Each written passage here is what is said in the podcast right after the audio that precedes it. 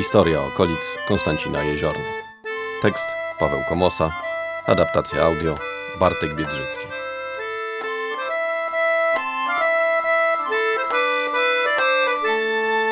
Dwór w Skolimowie. Od dłuższego czasu noszę się z zamiarem stopniowego opisywania losów tutejszych dworów, z których niewiele przetrwało do dnia dzisiejszego. Niegdyś było ich na tych ziemiach wiele, znaczna część wywodziła się bezpośrednio z dawnych osad rycerskich bądź grodów obronnych jak Cieciszew. Sporo przestało istnieć jeszcze w XVIII wieku, jak wspomniany dwór cieciszewski, gdy wielopolscy skumulowali swe dobra w majątek zwany kluczem oborskim. Niektóre dotrwały do drugiej połowy wieku XIX, jak choćby dwór w Jeziornie Królewskiej. Obecnie już nie istnieją i zatarła się nawet ludzka pamięć o miejscach i lokalizacji. Zacznijmy od dworu skolimowskiego, który dotychczas w książkach dotyczących historii tutejszych ziem pojawiał się jako własność prekerów, mających przejąć skolimów na początku XIX wieku. Informację tę nieco sprostuję. Nastąpić to bowiem musiało nieco później, bowiem jeszcze w pierwszej ćwierci tego stulecia Skolimów należał do potulickich zobór. Stąd i w archiwum obór zachowało się nieco informacji na temat Skolimowa, który już na początku XVII wieku stał się własnością panów na oborach, wówczas oborskich, następnie wielopolskich, a wreszcie potulickich. Dwór istnieć musiał już w XVII stuleciu, lecz najstarsza jak dotąd odnaleziona o nim przeze mnie informacja pochodzi z roku 1753, gdy na podstawie sporządzonego kontraktu osiadłość wsi Skolimowa wydzierżawił od wielopolskich imć Jan Ogonowski. Dwór otoczony był wówczas płotem.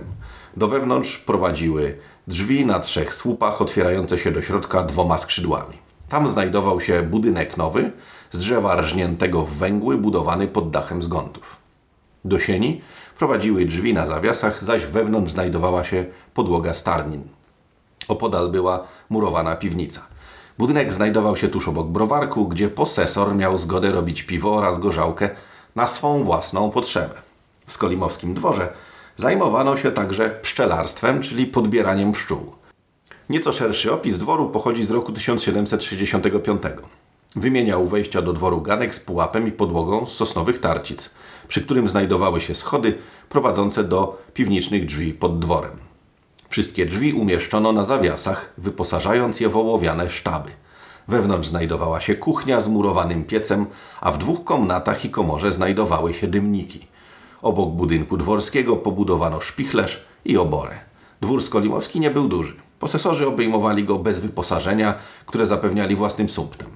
Zmieniali się regularnie. W roku 1766 od wielopolskich wieś Skolimów wydzierżawił major wojsk koronnych Franciszek Jerowski wraz z małżonką Petronellą. Do roku 1810 główny budynek zdążył podupaść. Jak napisano, drewno w ścianach było dobre, lecz podwaliny całe zgniłe. W oknach wstawione były szyby, nieopisane we wcześniejszych inwentarzach. Reparacji wymagały kominy. Ściany i sufity, jak zapisano, były obite płótnem, które pobielono wapnem. Jednakże znajdowały się na nich zacieki z powodu złego dachu. Podłoga wciąż była drewniana, za wyjątkiem otoczenia komina wyłożonego cegłami. Tuż przy głównym budynku stworzono ogród zwany włoskim, którym rosła włoszczyzna, tak gospodarska, jako i kuchenna. Ogród wytyczono, obsadzając go szpalerem lip i otaczając chruścianym płotem. Dobudowano także owczarnię. W tym czasie wieś Skolimów wraz z dworem i folwarkiem była zastawiona przez Potulickich za sumę 5 tysięcy czerwonych złotych Karolowi Jezierskiemu, który dzierżawił majątek co najmniej do roku 1826 własnym posesorom, czerpiąc z tego tytułu dochody. Drewniany dwór nie dotrwał do naszych czasów. Jednakże, jak wynika z powyższych inwentarzy, nie zmieniła się jego lokalizacja. Zawsze położony był nieopodal skolimowskiego folwarku, za kolu rzeki, między nim a młynem leżała niegdyś wieś Skolimów. W tym samym miejscu powstał późniejszy dwór prekerów, datowany na pierwszą połowę XIX wieku, który od tamtej pory poddano licznym przebudowom. Zapewne właśnie ta rodzina zbudowała go w miejscu dawnego dworu, dokonawszy zakupu wsi Skolimów od Potulickich. W roku 1950 dwór zmodernizowano, urządzając mieszkania dla pracowników stacji badawczej zwierząt futerkowych. W ostatnich latach poddano dość gruntownej przebudowie, sprawiając, iż zatracił swój dawny charakter – Trudno stwierdzić, czy wybudowano go na fundamentach drewnianego dworu opisywanego wcześniej. Dziś stanowi prywatną własność.